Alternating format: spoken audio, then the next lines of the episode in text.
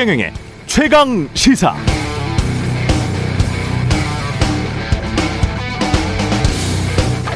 네, 일본의 인구 위기를 상징하는 몇 가지 말들이 있는데요. 아이 기저귀보다 노인 기저귀가 더 많이 팔리는 나라라거나 아이도 낳지 않고 이민해도 적대적이고 그러면 결국 앞으로 더 가난해지는 것을 선택한 나라라는 비판. 모두 인구 감소와 나라 전체의 현재, 미래를 연관시켜서 상징화한 말들입니다. 실제로 일본은 20년 넘게 물가도 정체, 성장률도 정체, 소득도 정체돼 있습니다. 대졸자 평균 월급이 우리 돈으로 200만 원 채 되지 않습니다. 기축통화 중 하나인 엔화가 아니었다면 GDP 대비 250%를 돌파한 정부 부채를 감당할 방법이 없었을 것 같은 그런 상태입니다. 그런 일본도 세계은행의 2018년 기준으로 보면 출산율이 1.42나 됩니다. 트럼프 때 잠시 멈춰섰지만 꾸준히 이민자를 받아들여온 미국은 1.73. 유럽의 제조 강국, 수출 대국인 독일은 1.57. 그런데 한국은 0.98입니다. 이 나라들 중에서 그래도 제일 가난하죠. 우리도 부자기는 하지만 올해 어린이날을 맞는 어린이들보다 내년, 내후년 어린이들 계속 더 줄어들 것이라는 그런 의미가 되겠습니다. 참 난감합니다.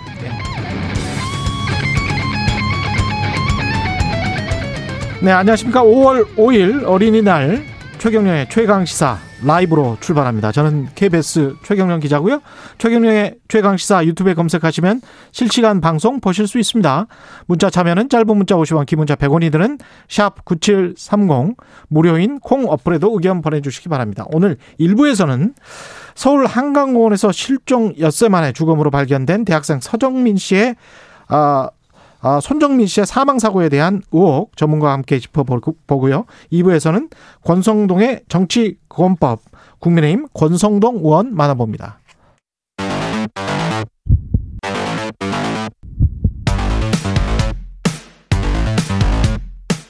오늘 아침 가장 뜨거운 뉴스 뉴스 unboxing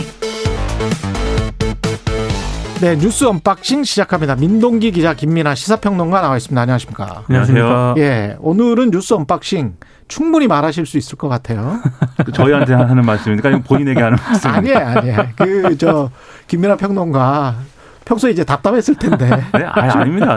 충분히 말씀하실 수 있을 것 같아요. 최경환 기자님 좋은 말씀 많이 듣고. 예, 한 네. 3, 4분 정도 더 늘었어요. 오늘은 특별히. 예. 장관 인사청문회도 있고 그래서 확 늘렸습니다. 예, 장관 인사청문회 어떻게 보셨어요? 아, 굉장히 재밌게 봤습니다. 예. 뭐 여러 가지 우스운 풍경도 많이 나왔는데요. 어제 뉴스 보니까 재밌더만요, 이거. 네. 예. 근데 국민의힘이 일단 낙마 1순위로 정한 후보가요. 예. 임혜숙 과기부 장관 후보자입니다. 예. 특히 이제 이화여대 교수로 재직하던 2016년부터 2020년 한국연구재단에서 4,316만 원을 지원을 받아서 여섯 차례에 걸쳐서 해외에 열린 세미나에 참석을 했거든요. 음. 남편과 딸들이 네 차례 동행을 했다는 게 국민의힘의 이제 예, 의혹적이고요. 예. 어, 임 후보자 해명은 이렇습니다. 교통비, 숙박비는 실비 정산을 했다. 근데 숙박은 같은 방을 사용했기 때문에 따로 비용을 지불하진 않았다. 예. 근데 교통비는 모두 개인 비용으로 부담을 했다. 이렇게 해명을 했고요. 예. 가족 동반 사례에 대해서는 음. 뭐 상당히 많다. 음. 나만 그런 게 아니라 음. 다른 사람들도 상당히 많다. 이런 취지로 또 해명을 하기도 했습니다. 그러니까 같이 음. 택시를 탈 때는 누가 지불했을까요?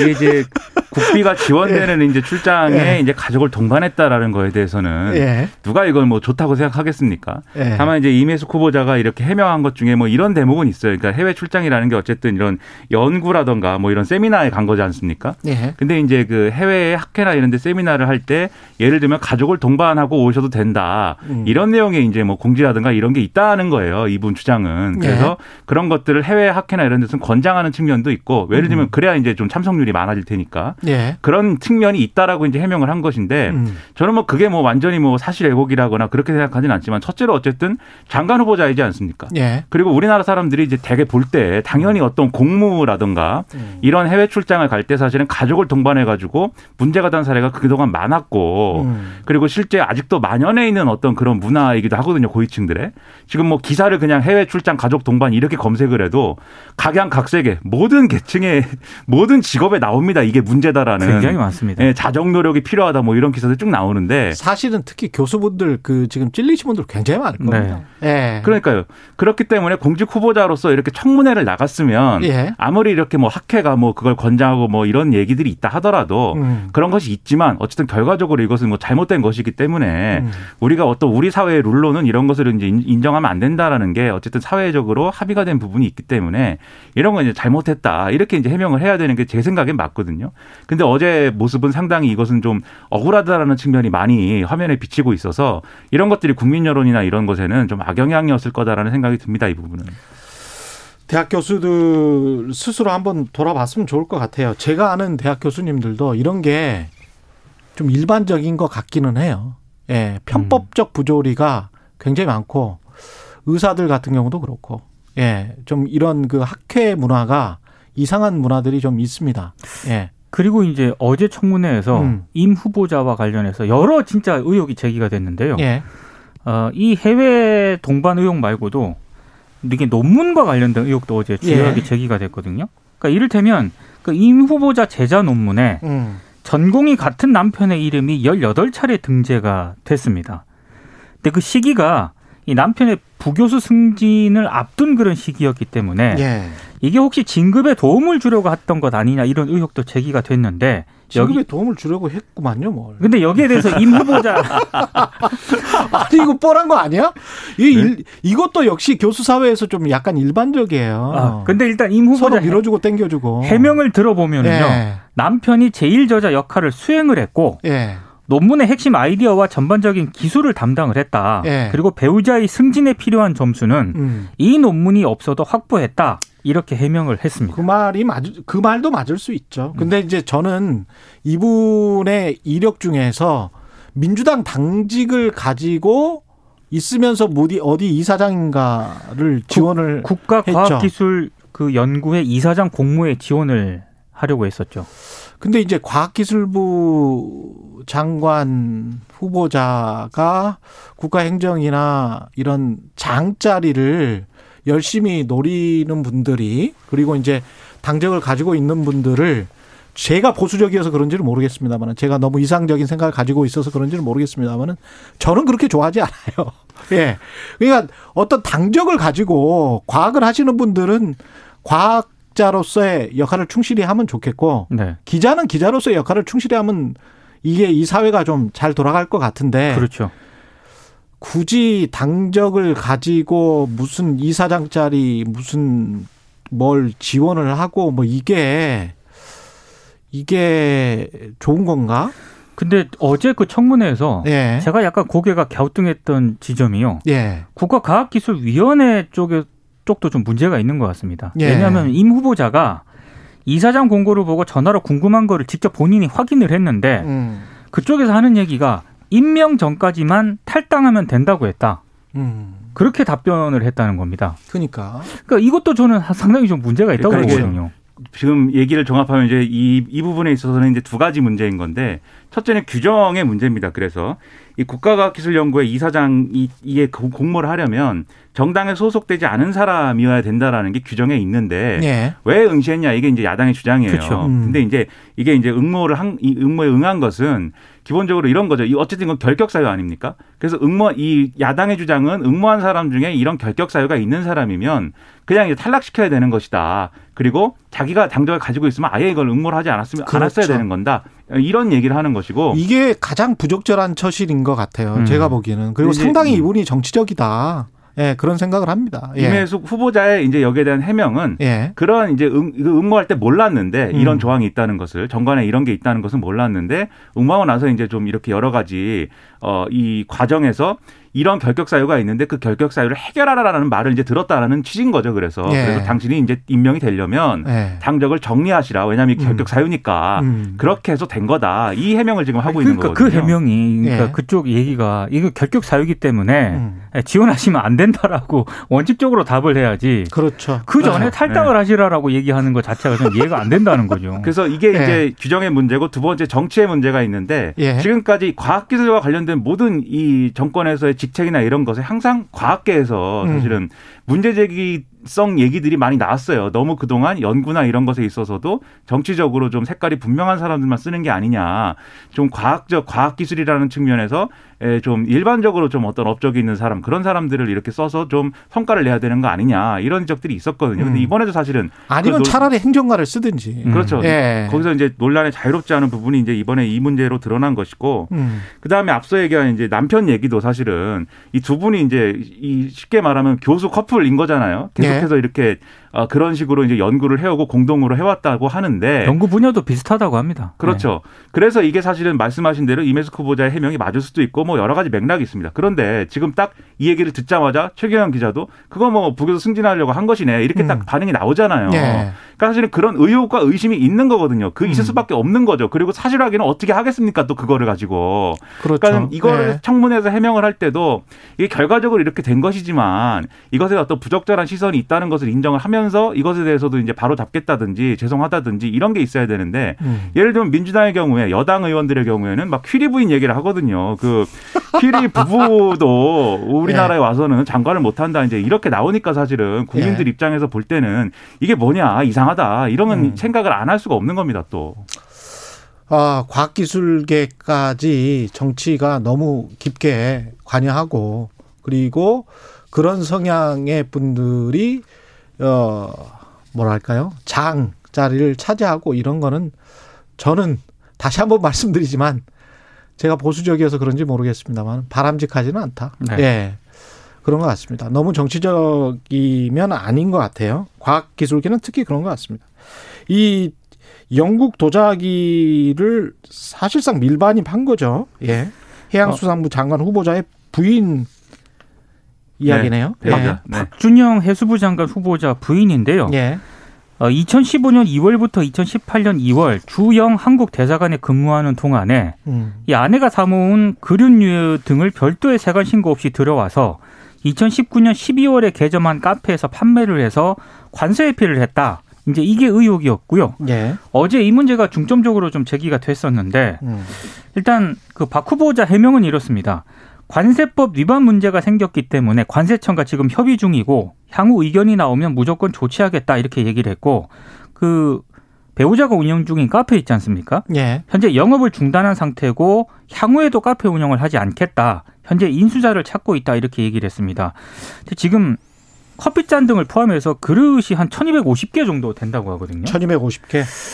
1250개라는 이 개수가 어, 제가 좀 뭐 너무 한, 무지해서 한, 번, 한 번씩 써 봤을래나? 1250개를. 그래서 어제 그 문제도 네. 쟁점이 됐습니다. 정말 하루에 하나씩 썼다고 하더라도 한 3년 걸리는 쓴 거 맞냐라는 그런 의혹이 제기가 네. 됐고요. 그래서 기스가 났는지 확인해 보자 해서 한 20개 가져와 봐라. 뭐 이런 얘기까지 나오는 진풍경이 벌어지기도 했습니다. 아니 뭐잘 뭐, 네. 닦아서 썼으면 기스는 안 났을 수도 있고요. 예. 아니 벼룩 시장 뭐 벼룩 시장에서 예. 산 것이기 때문에 예. 처음부터 기스가 있었을 수도 있고 뭐 예. 기스로 뭐 그거를 이제 뭐 판단하는 건좀 어려 어려울 것 같고요.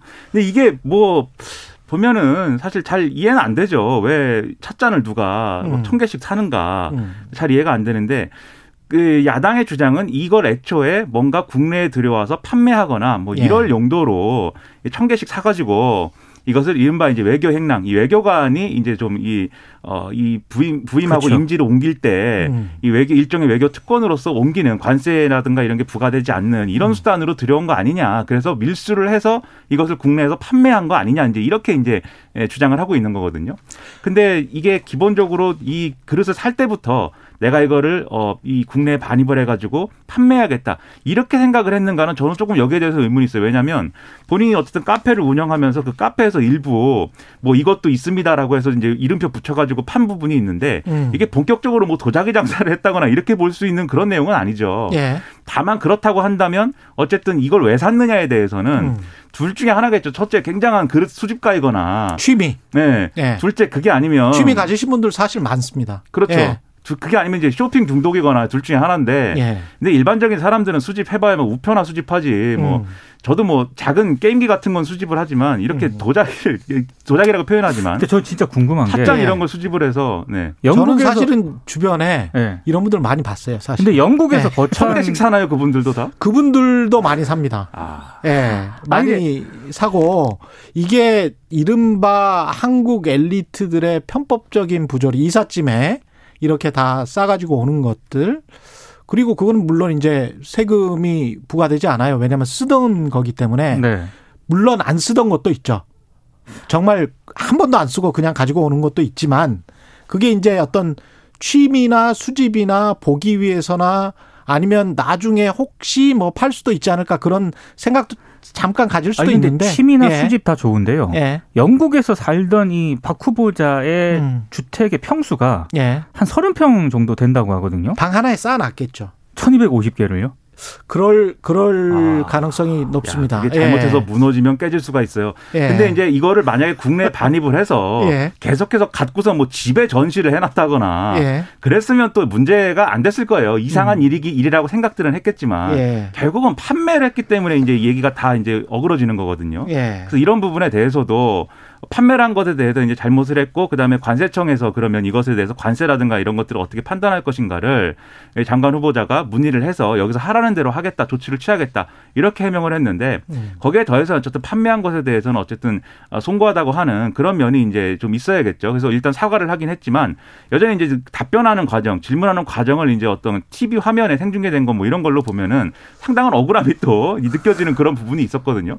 그게 뭐가 그렇게들 이제 억울한 것인지는 제가 모르겠으나 있으나 국민이 볼 때는 좀 부적절하지 않은 처신들입니다 이게. 그러니까 주변에서는 다 그렇게 하거든. 그분들 주변에서는 다 그렇게 해요. 음. 예. 자기 마니아들이 이렇게 많이 있는 줄은 제가. 네. 저도 한 예. 마니아 하는데. 그래서 다른 세상에 살고 있군요. 예, 편법적인 부조리들이 사실은 관료들, 교수들 상당수에 만연돼 있는 것도 사실인 것 같습니다. 이 한 단면을 보여주고 있는 것 같아서 상당히 씁쓸하고요. 노영욱 국토부 장관 후보자 관사 재테크는 짧게 하고 왜냐하면 뉴스탐구 생활에서 이따가 자세히 이야기를 또 하거든요. 예, 그래서 짧게만 이야기. 그러니까 한마디로 이제 예. 특별 공급으로 분양받은 세종시 아파트를 임대한 뒤에 예. 본인은 관사에 거주하면서 매각을 해서 2억 2천만 원 정도의 시세 차익을 거뒀다는 거거든요. 예. 근데 어제 청문회에서 쟁점은 이 시세 차익 거둔 거 음. 이거 기부해라 이런 요구가 이어졌는데 거기에 대해서는 생각을 해보겠다 이런 취지로 답변을 했습니다. 음. 그러니까 여러 차례 물어봤는데 확답을 사실은 했다고는 볼 수 없고 아, 확답을 안 했습니다. 네, 밀리고 밀려서 이제 뭐 생각해보겠다 이렇게 답변이 나온 건데 네. 이것도 뭔가 본인의 억울함이 뭐 있는 듯한 이런 분위기였어요. 그런데 이제 이른바 네. 이게 세종시 특공 문제 아닙니까? 음. 이 하루 이틀 얘기 나오는 거 아니거든요. 네. 여기서 자유롭지 않은 사람이 이렇게 없는 거냐 좀 의문입니다. 윤호중 그건 나중에 이야기할게요 제가. 예, 이따 이야기해야 돼. 예, 윤호중, 김기현 의원, 예, 두 당의 원내대표 만나가지고 이야기했는데 법사위원장 논의는 뭐 계속 헛바퀴 돌고 어, 예. 논의가 제대로 안 된 게요. 예. 김기현 그 신임 원내대표가 어, 며칠 전에 예. 법사위원장 자리를 작물이라고 표현을 했거든요. 아, 그랬죠, 그랬죠. 그래서 그랬죠. 그리고 지금 송영길 민주당 대표 같은 경우에도 다른 상임위원장 자리는 재배분 재분배를 논의할 수 있는데 예. 법사위원장만은 안 된다라고 얘기를 했기 때문에 아마 이 문제는 평행선을 달릴 겁니다. 예. 이게 상임위 문제에서 배분이 잘 안 될 수밖에 없는 게 아무래도 양쪽 다 이제 신임 지도부가 이제 들어섰기 때문에 뭘 이렇게 타협하고 하는 모습을 보여주고 싶은 마음도 있겠지만 그것보다는 음. 뭔가 이렇게 쟁취해내거나 음. 막아내거나 뭐 이런 데 좀 쏠릴 가능성이 크거든요. 그래서 앞서 이제 청문회의 모습도 그런 것이고 그다음에 상임위 배분 문제도 그렇고 앞으로의 무슨 뭐 법안 처리라든지 이런 것도 사실은 대립적으로 갈 가능성이 상당히 큽니다. 예. 여기에 더해서 지금 국민의힘은 전당대회 국면인 것이고 음. 전당대회 국면 들어갈 거고 전당대회 국면에 들어 들어가는 과정에서 나오는 어떤 사람들의 어떤 음. 성향이라든가 이런 게 음. 사실은 자기들끼리는 뭐 계파 문제 그다음에 뭐 지역 문제 뭐 이런 성향 이념적 성향 문제가 따로따로지만 음. 여당에 대해서 이제 뭔가 강한 뭔가 액션이 필요하다는 것에 대해서는 거의 공통적인 어떤 태도를 갖고 있거든요. 예. 를 들면 나경원 전 의원이 지금 상당히 유력하게 떠오르고 있는데 음. 여당과 나경원 전 나경원 지도부가 예를 들어 들어섰을 때 여당과 협력적인 관계일 것이냐 그렇지 않을 것이고 여기다가 지금 또 국민의힘 내부에서 요즘에 올드보이들이 상당히 또 얘기가 많이 나오고 있습니다. 예를 들면 황교안 전 대표가 오늘도 이제 서울신문 인터뷰, 경향신문 인터뷰가 또 나왔어요. 네. 얼마 전에 조선일보 때를 기다린 거 아니겠습니까? 그렇죠. 예. 대권 도전의 의지를 거의 숨기지 않고 있습니다. 음. 그리고 그리고 또 앞으로 또 부닥칠 문제가 홍준표 의원 복당 문제입니다. 이런 거 다 고려하면 국민의힘이 앞으로는 계속해서 좀 강성 분위기로 갈 수가 있고 여기에 대해서 여당하고 부딪힐 일만 남은 것을 또 보여주는 사례들이 이어지는 거죠. 심지어 황교안 전 대표 같은 경우에는 최근 인터뷰에서 윤 전 총장 있지 않습니까? 예. 윤석열 전 총장에게 와라. 어. 내가 저 도움을 줄 수 있다. 또 이런 취지의 발언을 하기도 했죠. 과연 윤석열 전 총장이 그걸 듣고 아 도움을 많이 받을 수 있겠군 이렇게 생각할까요? 아니면 옛날 일을 떠올리면서 기분이 나빠할까요? 잘 모르겠습니다. 이분들 생각은 하여간 황교안 전 대표랄지 홍준표 의원 같은 경우는 누가 만든 당인데 이런 생각을 많이 할 거예요. 그렇죠. 이른바 old boy들 네. 그리고 그렇... 지금 뭐 서병수 의원도 마찬가지고 예 그래서 그분들이 다시 득세를 하게 되면 또 나름대로 이제 국민들은 또 생각을 하겠죠. 그거는 어떻게 갈지는 모르겠고 소비자 물가 관련해서 빨리 이야기를 해야 되겠습니다. 아무리 시간을 길게 줘도 뭐 시간이 모자라는군요, 오늘. 그것도 없습니다, 예. 여기. 소비자 물가가 3년 8개월 만에 최대 상승했는데 이건 상당히 중요하게 저는 보고 있습니다. 네. 네. 일단 2018년 11월 이후 처음으로 한국은행의 물가 안정 목표치 2%를 넘어섰거든요. 예. 아무래도 이제 장바구니 물가까지 부쩍 뛰었기 때문에 음. 일각에서 제기되는 의혹도 오늘 특히 보수 신문들이 그런 의혹을 많이 제기하던데 인플레이션 우려를 지금 제기를 하고 있습니다. 예. 일단 어, 상당수 전문가들은 시기상조다 이런 의견을 제시를 하고 있습니다. 이게 예. 왜냐하면 물가 상승률 확대 주요 원인 가운데 하나가 국제유가 상승세거든요. 예. 실제로 주유 넣으시는 분들 아시겠지만 굉장히 많이 올랐습니다. 음. 근데 이 상승세가 60달러 수준에서 진정이 될 것이다.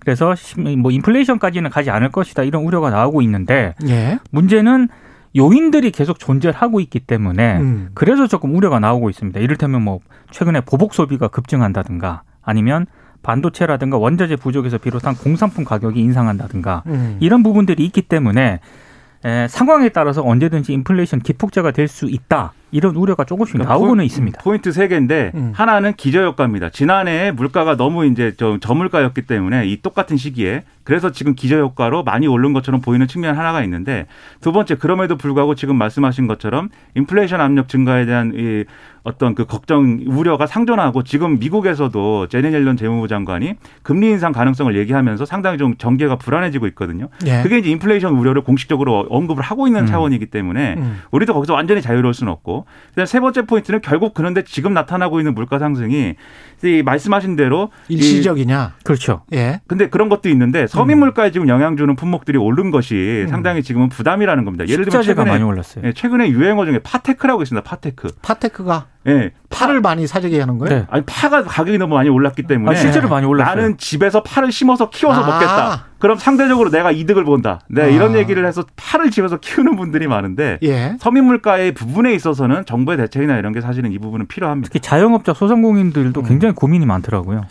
이게 지금 물가 상승률 관련해서 제대로 집계가 사실은 우리 그 통계가 원래 그렇게 돼 있기 때문에 네. 월세 같은 경우에 제대로 사실 어느 정도 그걸 반영을 우리 주거비가 상당히 큰 부분이잖아요. 그렇죠. 우리가 보통 25% 30% 주거비를 쓰고 있는데 그게 물가 지수에 반영되는 그 수치는 아주 낮거든요. 네. 그런 것들도 좀 감안을 해보면 실제 물가로 인한 어떤 어려움, 고통이랄까 이런 거는 더 클 것 같고 관련해서 제가 한, 한마디만 더 덧붙이면 닥터코퍼라고 구리 가격을 쭉 보면 돼요. 닥터코퍼요? 예. 그래서 이 아니 구리가 박사다. 아니 무슨 치약 이름인데. 예. 이 구리가 실제로 인플레이션을 알려주는 그 박사 같은 역할을 아. 한다. 그래서 그런 별명이 붙여졌는데 음. 이 가격이 오른 지가 지금 거의 뭐한 7, 8개월 꾸준히 지금 올라와 있고 국채 금리도 지금 미국 국채, 한국 국채 계속 상승하고 있기 때문에 잘 봐야 될 것 같습니다. 이거 관련해서 제가 내일 오프닝으로 다시 한번 말씀드릴게요. 예. 뉴스 unboxing 민동 예. 네. 뉴스 unboxing 예, 민동기 기자 김민아 시사평론가였습니다. 고맙습니다. 고맙습니다. 예, KBS 1라디오 최경의 최강 시사 듣고 계신 지금 시각 7시 45분으로 향하고 있습니다. 오늘 하루 이슈의 중심. 당신의 아침을 책임지는 직격 인터뷰. 여러분은 지금 KBS 1라디오 최경영의 최강 시사와 함께하고 계십니다. 네. 서울 한강공원에서 실종 엿새 만에 숨진 채 발견된 대학생 손전문 씨 사망 두고 여러 의혹들 사회적 관심이 아주 뜨겁습니다. 경찰은 사건 당일에 함께 있던 친구 동선을 확인하고 수사에 집중하고 있는데 뭐 지금으로서는 뭐라고 단정할 수 없는 상황이고요. 형사정책연구원의 승재현 연구위원 연결해서 자세한 사건 내용을 좀 알아보겠습니다. 안녕하세요. 네, 안녕하십니까? 예. 지금 이 사건 개요가 어떻게 되는 거죠? 한강공원에서 친구 두 명이서 술을 마시다가 한 친구가 실종됐다가 주검으로 발견된 그런 사건이죠. 네, 네, 맞습니다. 이게 되게 안타까운 사건인데요. 예. 젊은 친구 둘이가 한강변에서 이제 뭐 좋은 시간을 가지고 음. 사실 다음 날 아침에 무사 귀환을 했으면 문제가 없는데 예. 그 친구 한 친구가 지금은 실종이 됐는 상태에서 사실 정말 이렇게 무사 기환을 많은 국민들이 바랬는데 싸늘한 죽음으로 이제 돌아왔고 그 죽음에 있어서 이게 어떻게 보면 사고사일 수도 있고 또 음. 한편으로 보면 자연사일 수도 있는데 예. 과연 그것이 어떻게 지금 죽음이 이루어지는 과정이 불명확하다 보니까 예. 많은 국민들이 거기에 대한 정말 진상 좀 밝혀줬으면 좋겠다. 청원도 20만이 넘는 것 같은데요. 예. 어, 진상이 좀 빨리, 밝혀졌으면 좋겠습니다. 그 아버지는 지금 네 아들의 죽음이 너무 억울하실 거고 네 당연한 거고요. 그거는. 네네. 그 100% 이제 타살당했다 이렇게 주장을 하고 있는데 이렇게 네. 보는 근거가 있을까요? 객관적으로 보시기 어떻습니까? 사실 우리가 이제 수사라고 이제 언론에서 많이 나오는데 예. 수사를 하기 위해서는 객관적 사실이 발견이 되어야 되고 그 객관적 사실은 죽음이 외인사 즉 외력에 의한 어, 힘에 의해서 사망했다는 게 드러나야 되는데 아직 이제 국가수가 정밀 감식을 하고 있는 것이고 1차 구두 소견으로는 뭐 머리에 난 상처라든가 그다음에 얼굴에 난 상처는 직접적인 사인이 아니다. 그래서 아직 사인이 밝혀지지 않았으니까 아. 사실 지금 같은 경우에는 내사라고 말할 수는 있어도 수사라고 말하기는 되게 부적절한 부분은 있어요. 그렇군요. 또 예. 아버지 입장에서는 당연히 아들의 억울한 죽음, 그 죽음은 정말 어떠한 표현으로도 우리가 어, 표현할 수 없는 그럼요. 큰 예. 슬픔인데 사실 이제 아버님 입장에서는 친구 A 씨가 뭐 우리가 봤을 때 조금 합리적이지 않는 행동을 하는 부분이 있다. 그래서 이런 부분 좀 이렇게 명확하게 밝혀달라라고 말씀을 하시는데요. 네. 그게 직접적인 어떤 그 손 씨의 사망과 관련된 부분은 또 아니다 보니까 음. 저희 같이 이제 형사 전문가의 입장에서는 분명히 그 부분은 설득되지 않지만 그 부분이 또 명확하게 객관적 범죄 사실이 아니다 보니까 그 A 씨에 대해서 다른 이야기를 하기에는 다소 또 부담스러운 부분도 있고 지금은 굉장히 엄정 중립한 상태에서 경찰은 사후에 부검 결과가 외인사가 나올 때를 대비해서 관련된 증거를 진짜 하나도 일실 멸실 찬일이라 그러는데 증거가 뭐 흐트러지거나 증거가 없어지거나 또 증거 채집이 늦어지는 그런 어떤 상황을 막아야 한다. 그래서 지금은 결과가 어떻게 나오는지에 따라서 다음 단계의 그 진행을 위한 준비 단계다 이렇게 말씀드리겠습니다. 나올 수 있는 증거가 뭐가 있을까요? 지금 CCTV도 주변에 뭐 두 대밖에 없었다. 뭐 네네. 뭐 이렇게 지금 이야기를 하고 있잖아요. 예, 예. 그래서 지금 경찰도 그렇고 마을 주민분들도 진짜 적극적으로 나서 주시는데요. 음. 사실 그 당시에 이제 한강에 출입했던 자동차, 제 자동차에도 이제 CCTV 블랙박스가 달려 있는데요. 아. 그래서 예, 그 당시에 3시 30분 지금 우리가 가장 고민하는 시간은 그게 사실 부검하는 건 세 가지 때문에 부검을 해요. 예. 누가 죽었느냐, 언제 죽었느냐, 왜 죽었느냐 이거를 이제 따져 나가는데 언제 죽었는 언제 사망을 했는지는 부검을 통해서 이제 어느 정도 밝혀질 건데 지금 나와 있는 여러 가지 정황을 종합하면 그날 새벽 3시 30분부터 4시 30분까지의 예. 정황을 조금 알면 좋으니까요. 그 출입해 있는 모든 자동차의 블랙박스를 전수조사하고 또 그 근처에 있는 많은 사람들 시민공원이 뭐 사람이 적지만 또 사람이 아예 없는 장소는 아니니까요. 그렇죠. 또 거기 계시는 분들이 분명히 그 당시에 거기 계셨다면 또 그 계셨는 거에 대해서는 한 젊은이의 진짜 황망한 죽음이니까요. 그 죽음에 대해서 좀 이렇게 적극적으로 기억을 조금 이렇게 반추하셔서 혹시 그 장소에 그 시간에 계셨다면 그런 어떤 이야기들을 좀 경찰 쪽에 적극적으로 말씀해 주셨으면 하는 마음입니다. 아직 사인이 뭐 확정되지가 않아서 뭐라고 할 수는 없을 것 같습니다만은 네, 어떤 가능성을 보세요? 실 실족사도 가능한 겁니까? 아니면은 지금 아버지가 주장하는 아, 대로? 아, 저도 예, 저 사실 그 장소 제가 이제 뭐 인터뷰를 하기 위해서는 뭐 저 같은 경우에도 그냥 앉아서 인터뷰를 할 수는 없으니까 예. 저도 그 장소를 가봤어요 반포에. 예. 근데 분명히 젊은 친구가 이렇게 순간적으로 실족사 하기에는 다소 좀 부적절한 장소는 맞는 것 같아요. 아. 버님 말씀은 그거는 맞는 것 같아요. 실족하기는 힘들다 여기에서 예, 예. 그 예. 장소는 좀 그런데 음. 이게 또 젊은 친구들이고 또 그 당시에 기분 좋게 또 이렇게 그 술을 한 잔 먹었는 상태고 뭐 술 먹은 정도의 양과 그다음에 시간을 제가 모르다 보니까 예. 또그 손씨의 뭐 친구들 이야기는 뭐 굉장히 활발했고 뭐 소주 한 두 병 먹으면 뭐 활발하다가 잠을 자는 그런 경향이 있다. 뭐 이런 이야기가 친구를 통해서는 나오지만 네. 사실 그 손씨가 어떤 그 어, 정도의 주량인지 또 친구도 어떤 정도의 주량인지 그리고 두 사이에 어떠한 관계가 있었는지를 또 모르다 보니까 결국 정말 뭐 오늘 아침에 청취자들한테 죄송한 말씀이지만 결국 우리는 부검을 좀 기다릴 수밖에 없는 거 아니냐. 예. 네, 그래서 뭐 이게 아버님 마음도 되게 양가 두 가지의 감정이 있을 거예요. 이게 예. 실족사를 할지라도 마음이 너무 너무 불편하실 거고 음. 이게 외인사라 그러면 반드시 진실을 또 밝히고 이거 끝까지 밝히겠다라고 말씀을 하시니까요. 예. 그 아버님의 마음을 좀 이렇게 우리는 받아서 아까 말씀드렸지만 그 결과가 만약에 외인사로 나왔을 때를 대비해서 또 여러 가지 증거를 조금 찾아봐야 되지 않을까 그렇게 말씀을 올리겠습니다. 같이 있던 그 친구의 진술은 구체적으로 내용이 어떤 거였나요? 뭐 아버님께서 이제 말씀을 하시기는 예. 첫 번째 뭐 원래는 이제 가지고 있는 물건이 다 있었으면 문제가 없는데 예. 이제 뭐 신발을 버렸다라고 이야기를 하고 왜어 친구 입장에서 A 씨 입장에서는 사실 그 손 씨가 이제 장소에 없으면 우리 부모한테 그러니까 그 손씨 부모한테 전화했었지 왜 전화를 안 했는지 휴대폰이 왜 바뀌었는지 이 부분에 대한 설명이 명확하지 않다 이렇게 이야기를 하는데 그렇죠. 손씨 측 입장에서는 뭐 신발이 더러워서 이제 버렸다라고 이야기를 하는 거고 음. 사실 휴대폰 부분은 이럴 수는 있어요. 예를 들어 가지고 그게 손씨 휴대폰이면 제 휴대폰도 잠금 장치가 되어 있거든요. 예. 그러면 손씨 휴대폰으로 전화할 수 있는 가능성은 없을 수 있는 거예요.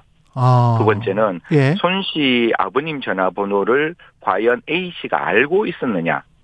그리고 A 씨의 부모님과 손 씨 부모님이 굉장히 친한 사이면 음. 전화번호를 서로 공유했을 건데 사실 A 씨 입장에서는 손 씨 아버님 전화번호를 모를 수가 있고 전화할 수 없는 상황일 수도 있는 거라서 음. 그 부분에 대해서는 전화를 왜 안 했느냐에 대해서는 제가 뭐 손씨 휴대폰 상태를 모르니까 잠금 장치가 있는지를 모르니까 네. 그 말씀드리긴 조금 조심스럽고 네. 마지막에 휴대폰이 왜 바뀌느냐 이 부분은 저도 조금은 의아해요. 만약에 3시 30분에 분명히 진술을 하잖아요. 그 A 씨가 부모에게 전화를 했다. 그러면 두 사람 다 자고 있는 상황이었고 음. 자고 있는 상황에서 휴대폰을 자기 스스로 부모에게 전화를 했다면 그 다음 단계에서 바뀔 수 있는 가능성은 생각보다 작은데 그 새벽에 왜 전화를 했을까 그런 생각이 뭐 들기는 순간적으로 하는데. 깼겠죠. 만약에 이거는 뭐 저도 그런 경우가 있는데 예. 원래 집에 돌아가려고 생각했는데 막상 뭐 술 한잔하고 이게 자고 있는데 부모님이 걱정하지 않을까? 그러면 음. 저 같은 경우에도 저 부모님한테는 전화 를 할 수 있는 거죠. 엄마 예. 나 집에 잠깐 자고 있으니까 아. 뭐 걱정하지 마세요. 그리고 옆에 손씨도 있어요. 친구도 있는데 친구가 지금 옆에서 자고 있네요.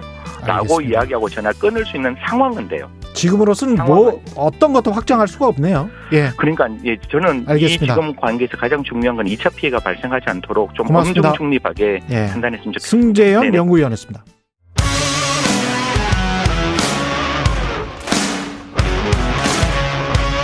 오늘 하루 이슈의 중심 최경영의 최강 시사.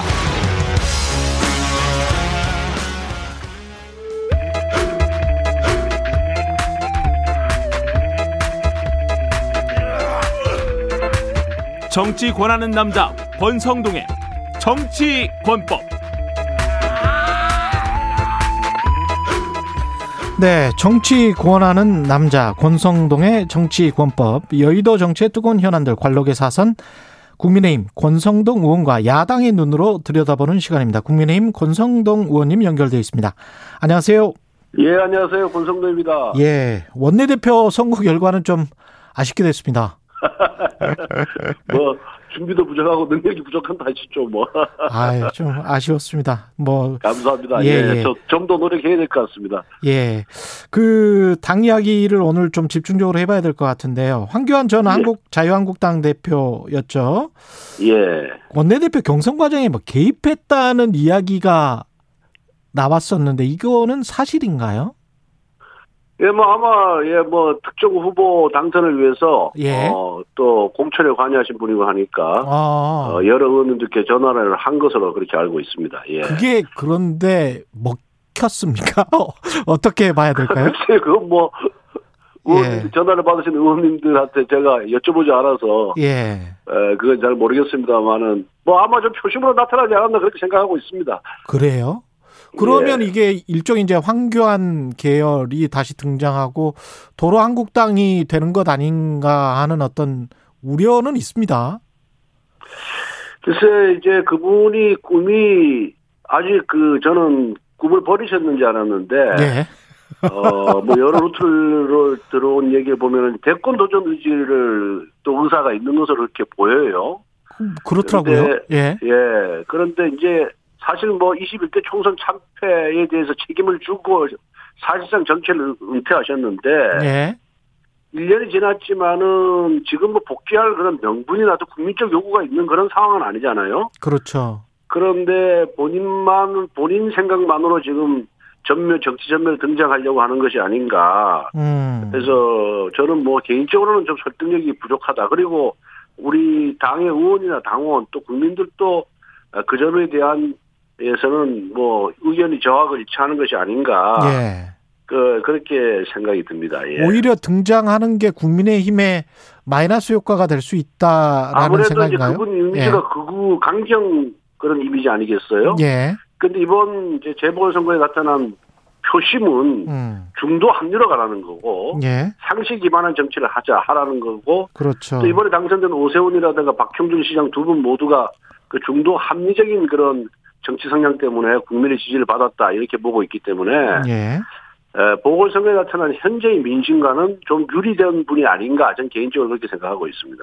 근데 이제 원내대표 선거도 김기현 의원이 됐고 그 다음에 이제 원내 수석 부대표도 추경호 의원을 지명을 했단 예, 말이죠. 예, 예, 예. TK 출신이죠. 예. 예. 그러면 이제 울산, 대구 뭐 이렇게 되고 거기다가 이제 박근혜 정부 때 추경호 의원 같은 경우는 이제 발탁된 분이라고 볼 수 있는 있잖아요. 예, 예. 그렇게 되면 이 도로 영남당 제도 참 이런 말 하기가 뭔가 이 낙인 찍는 말은 저는 좀 하기는 싫은데 예. 하여간 그 딱히 할 말은 없으니까 이 친문이나 영남 이런 말은 좀 하기는 싫어요. 근데 이제 이런 말을 일반적으로 쓰니까 어떻게 생각하세요? 글쎄요, 그 뭐 우리 당의 이제 최고 지지 기반이 영남이다 보니까 네. 아무래도 영남 출신 인사들이 각종 이제 당직이나 국회직을 많이 맡는 거는 전 자연스러운 현상이다 이렇게 보고는 있습니다. 네. 그리고 사람을 보고 평가를 해야지 저 사람이 영남 출신이 아니냐에 따라 가지고 모든 것을 잣대로 봐서는 안 된다. 네. 어, 그래서, 어, 저는 뭐 원내대표 선거할 때도 특정 지역 출신이어서 되고 또 특정 지역 출신이기 때문에 안 된다는 논리는 민주정당에서 성립할 수가 없다. 네. 그런데 이 영남당 영남당 논란은 저 죄송한 표 죄송합니다만 약간 예. 언론에서도 이렇게 증폭시킨 측면이 굉장히 있다 이렇게 보고 있고요. 음. 그리고 지역주의에 의존한 선거 전략은 어느 후보든지 간에 예.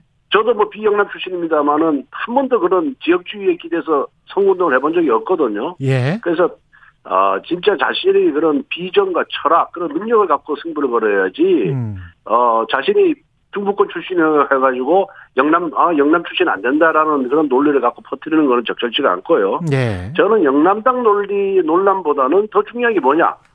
당이 확실하게 중도 지향적인 그런 행보를 음. 보여야 된다. 예. 과거를 회귀해서는 안 된다. 저는 그게 더 중요하다고 생각합니다. 그 그러니까 과연 예. 우리 당의 당 대표로 나오신 분들이 과거 회귀 과거로 회귀할 뿐이냐? 예. 또 과거로 회귀할 나는 이미지를 받는 분이 지원을 받고 있느냐. 예. 그게 아니고 대선을 공정하게 관리하면서 중도 지향적으로 나갈 것이냐. 여기에 음. 판단 기준을 두면 문제가 없으리라고 생각합니다. 지역 그 출신 지역을 떠나서 출신 지역을 떠나서 그러면 예, 예. 지금 관련해서 이제 나경원 전 의원이랄지 이런 분들이 다시 나올 것 같은 분위기도 있는데 그건 어떻게 보세요? 당 대표. 글쎄 뭐 나오간다고는 이제 본인이 자유인데. 예. 예, 뭐, 그, 여러 가지 상황을 고려해서 판단하지 않을까 그렇게 예, 생각이 듭니다. 제가 뭐 어느 후보, 어느 사람 보고 나와야 된다, 또 나오지 말아야 된다고, 이게 공개적으로 얘기하는 거는 예. 적절치가 않고요, 예. 아니, 근데 이제 밖에서 보기에는, 당 밖에서 보기에는, 만약 이제 주호영 전 원내대표랄지 이렇게 해서 나오면, 어, 약간 좀 지도부가 너무 일색이잖아요. 그런 거는 예, 좀 예. 그런 거는 좀 그래도 안에서 국회의원들도 좀 생각하지 않을까요? 당 대표 뽑을 때 전당대회 할 때. 그리고 뭐 당원들이나 저기 국회의원들도 예. 여러 가지를 고려해서 아마 어, 그 자기가 선호 후보를 결정하겠지만은 예. 저는 중요한 거는 출신 지역보다는 음. 그 사람의 능력과 비전, 지금까지 정치 행태, 음. 그 다음에 정치 성향 예. 이런 것이 앞으로 우리 당의 미래와 적합하냐, 적합하지 예. 않냐를 놓고 판단하는 게 맞다고 생각합니다. 예. 국민의당 합당 이야기 이 해야 되겠는데 이거는 좀 서로 간에 뭐 한참 이제 뒤로 밀릴 것 같은 그런 합의는 이루어진 것 같습니다. 보니까. 그래서 어제 뭐 언론 보도 보니까 예. 어 양당 대표가 만나서 어 뭐 합당을 하자는 데 대해서는 아마 의견 일치를 보한 것 어, 보한 같은데 그 시기에 대해서는 서로 얘기가 다르더라고요. 예. 그래서 저는 기본적으로 우리가 선거 과정에서 그 보궐선거 과정에서 국민하고 약속을 했고 음. 또 우리 당은 의원총회를 통해서 국민당과의 통합 문제를 추인을 했거든요. 예. 그러면 이건 일종의 국민과의 약속이기 때문에 국민과의 약속은 조금은 어느 정도의 이견이 있고 좀 난간이 있다 하더라도 빨리 해소하고 예. 어, 성사를 시키는 것이 중요하다 그런 생각이 들고요. 예. 그래서 가급적이면 저는 빠르면 빠를수록 좋다고 생각을 합니다. 음. 어, 빨리 실무 협상을 진행해서 실무적인 난관이 있을 거예요. 뭐 당협위원장 배부 문제라든가 어, 그다음에 사무처 직원들의 고용 승계 문제 이런 등등의 문제가 있을 테니까 그런 문제를 빨리 해결해서 어, 기왕이면은 어, 통합 전대를 치르는 것이 어, 모양새가 좋지 않겠냐. 왜냐하면 통합 전대를 치르고 그다음 바로 이제 대, 대선 후보 경선 레이스로 들어가야 되거든요. 예. 그런데 뭐 하나씩 빨리빨리 매듭을 짓는 것이 전 중요한 것이 아닌가 이렇게 생각이 듭니다. 안철수 대표는 대선 전에만 통합이든 합당이든 이것도 뉘앙스가 합, 꼭 합당이라는 이야기도 아니고 통합이든 합당이든 하면 되는 거 아닌가 이런 이야기거든요. 예, 이제 그분들은 그렇게 생각하는데 저는 기왕 그렇게 의사의 합치를 봤다 그런다면은 예.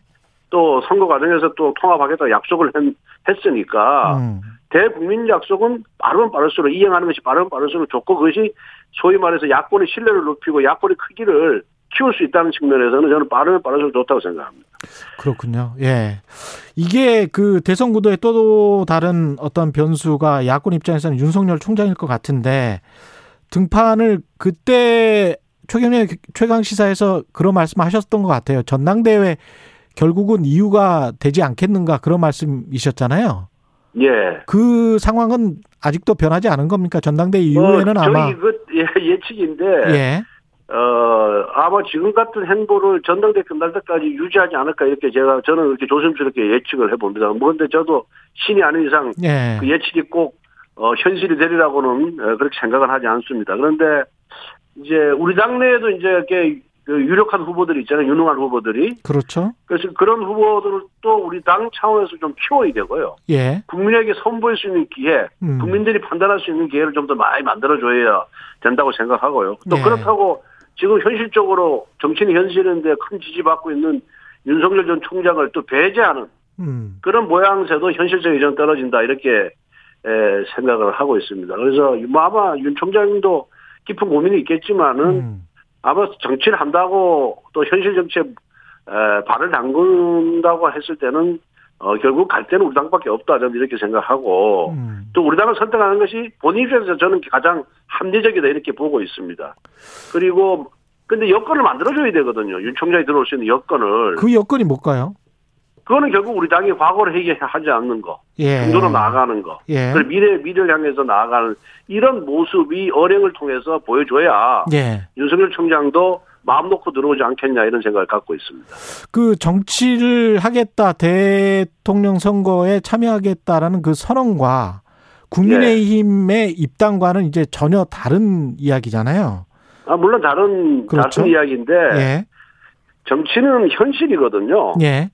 그리고 그 제1야당의 존재를 무시할 수가 없습니다. 그리고 음. 또 1야당에 들어왔을 때의 그런 어 선거 운동이라든가 또 국민의 표심을 얻기 위해서는 더 유리한 측면이 많이 있거든요. 예. 그리고 기본적으로 이제 윤석열 총장도 정치를 하게 되면 이제 반문인데 예. 예, 지금 민주당 정부에 대해서 반대하는 입장에 서 있을 텐데 그렇다면은 그 반대하는 입장에 있는 모든 후보들이 하나가 되는 것이 정권 교체, 대선 승리를 위해서는 저는 필수 불가결한 요소라고 보거든요. 예. 그런 차원에서 봤을 때는 어, 제일 야당을 선택하는 것이 가장 합리적이다. 그리고 가장 효과가 크다. 이렇게 보는 겁니다. 그런데도 불구하고 전당대회 직후에 여름쯤에, 초여름쯤에 바로 국민의 힘으로 입당할 것 같지는 않다라는 관측이 우세한데요. 어떻게 보십니까?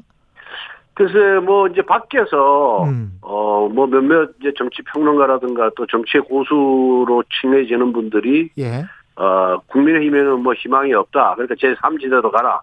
어, 독자 노선을 추구하라. 이런 말씀을, 어, 예. 하는 것으로 알고 있는데, 예. 그런 분들의 생각과 윤석열 총장의 생각이 일치한다. 아, 라고 볼 그런, 어, 뭐, 단서라든가, 어, 그런 거는 전혀 없거든요. 음. 어, 그래서 또 그분들이 판단이 꼭 옳다라는 것도, 그런, 어, 근거도 없기 때문에. 예. 저는 윤석열 총장이 우리 당으로 들어올 수 있게끔 우리 당도, 어, 준비를 해야 되고, 음. 또 윤석열 총장도 그런 마음의 각오를 해야 된다 이렇게 생각합니다. 그 권원님 지금 말씀하신 정치의 고수라는 분은 김종인 전 위원장을 말씀하시는 겁니까?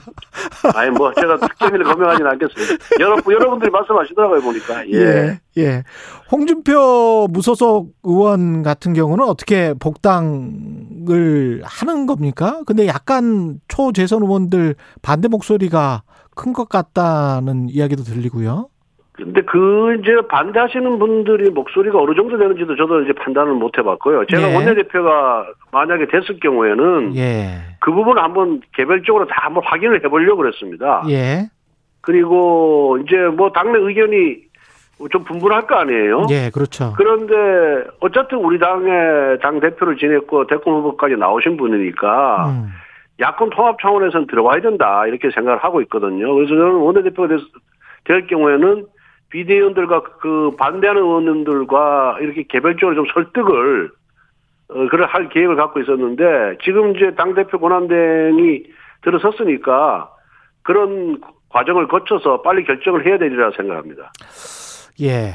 그 집권 여당 같은 경우는 이제 송영길 의원 당 대표로 선출이 됐고 여당 새 지도부가 완성이 됐는데 어떻게 보시나요? 의원님 입장에서는.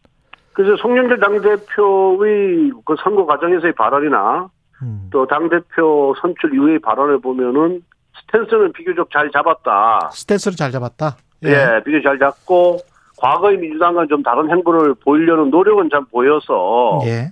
정말 그분이 발언이 진심이라면 저는 긍정적으로 평가를 하고 어떤 부분이 그, 스탠스는 잘 잡았다고 보십니까? 우선 뭐 재보궐선거 민심 받들겠다. 예. 내로남불 민주당 탈퇴하겠다. 예. 또뭐 부동산 대출 규제 음. 어, 확 풀겠다. 뭐 이런 정도의 그런 발언을 한 걸로 제가 기억을 하는데 예. 이 지금 국민들이 가장 관심 있는 부분 아니겠어요? 또 가려, 가려, 가려하는 부분이니까. 음.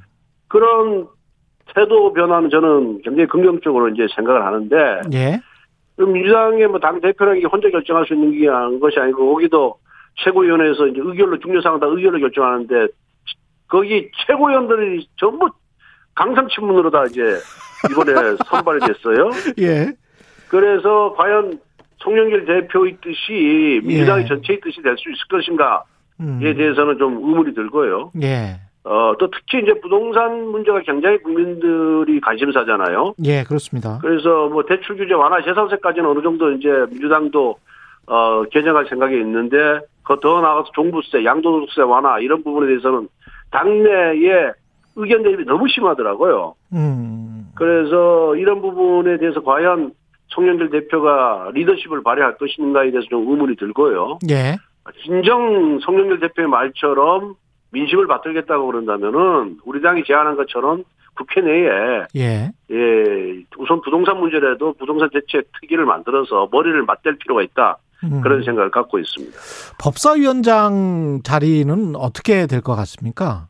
계속 팽팽하던데. 뭐 여러 차례 얘기했지만은 예. 그 수십 년대 국회 관행, 국회 관행이라는 건 원칙이거든요. 예. 국회의장과 법사위원장이 이제 나눠 갖는 거. 예.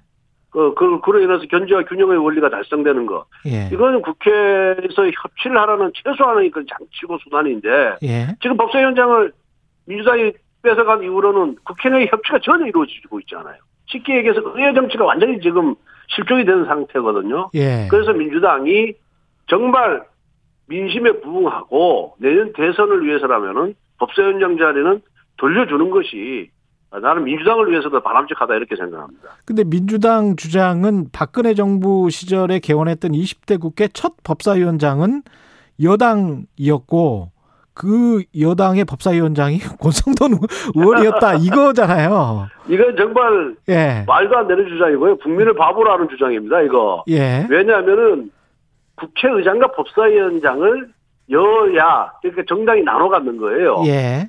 그런데 20대 총선에서는 민주당이 1당이었고 우리 국민의힘이 음. 제2당이었어요. 예. 그러니까 1당에서 국회의장을 때 2당에서 법사위원장을 갖는 거지 여, 야, 여당이라고 해서 법사위원장을 갖는다는 의미는 아닙니다. 아, 그런 그러니까, 의미다. 예. 예. 한쪽이 국회의장, 제1당이 국회의장을 갖고 가면 제2당이 법사위원장을 갖고 가는 예. 이게 국회 원칙이지 뭐 여, 통상은 여당이 다수당이 되고 그다음에 야, 야당이 소수당이 되니까 그런 논리가 적용이 된 것이지 예, 실제는 1당, 2당이 나눠 갖는 거죠. 국회의장과 법사위원장을. 청문회 지금 뭐 참여하셔서 같이 진행하고 있지 않습니까? 예, 예. 다섯 개 부처 청문회인데 어떻게 예. 지금 보십니까? 장관 후보자들? 아, 정말 문재인 정부에서 이 장관 후보자 추천하는 거 보면은 자기 자신들이 만든 뭐 5대 결격사유, 공직자 결격사유, 7대 공직자 결격사유 이걸 하나도 안 지키고 예. 정말 하자가 있는 분들을 다 추천을 해요. 그렇다고 또 전문성이 또 이 뛰어난 분이냐면 또 그것도 아니거든요. 보면은 음. 뭐 국토부 노영 장관 후보자 같은 경우에는 국토부 전혀 해보지도 않았어요. 이 사람은 기재부에서 쭉온 사람이고 예. 또뭐 이매식 저 노동부 장관도 뭐 마찬가지고 음. 아, 자, 아, 이배석 노동부 장관 아니다. 그죠? 예, 예. 무슨? 과기부, 요 예, 예, 과기부 장관도. 예.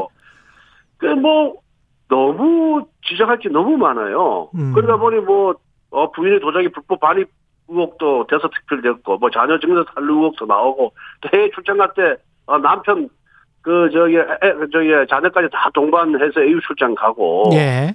이렇게 도덕성에서 굉장히 문제 있는 분들을 많이 추천을 했거든요. 예. 그런데 사실 또 이렇게 이거를 이런 것을 인사청문회를 통해서 국회에서 지적을 하고 부각을 시키면 뭐합니까? 문재인 대통령은 국회의사를 깡그리 무시하고 그냥 임명해버리는 거예요. 음. 그래서 이 정부 들어서 인사청문회 제도 완전히 형이가 돼버렸습니다. 예. 27번이나 벌써 어, 야당 동의 없이 문재인 대통령이 임명을 했거든요.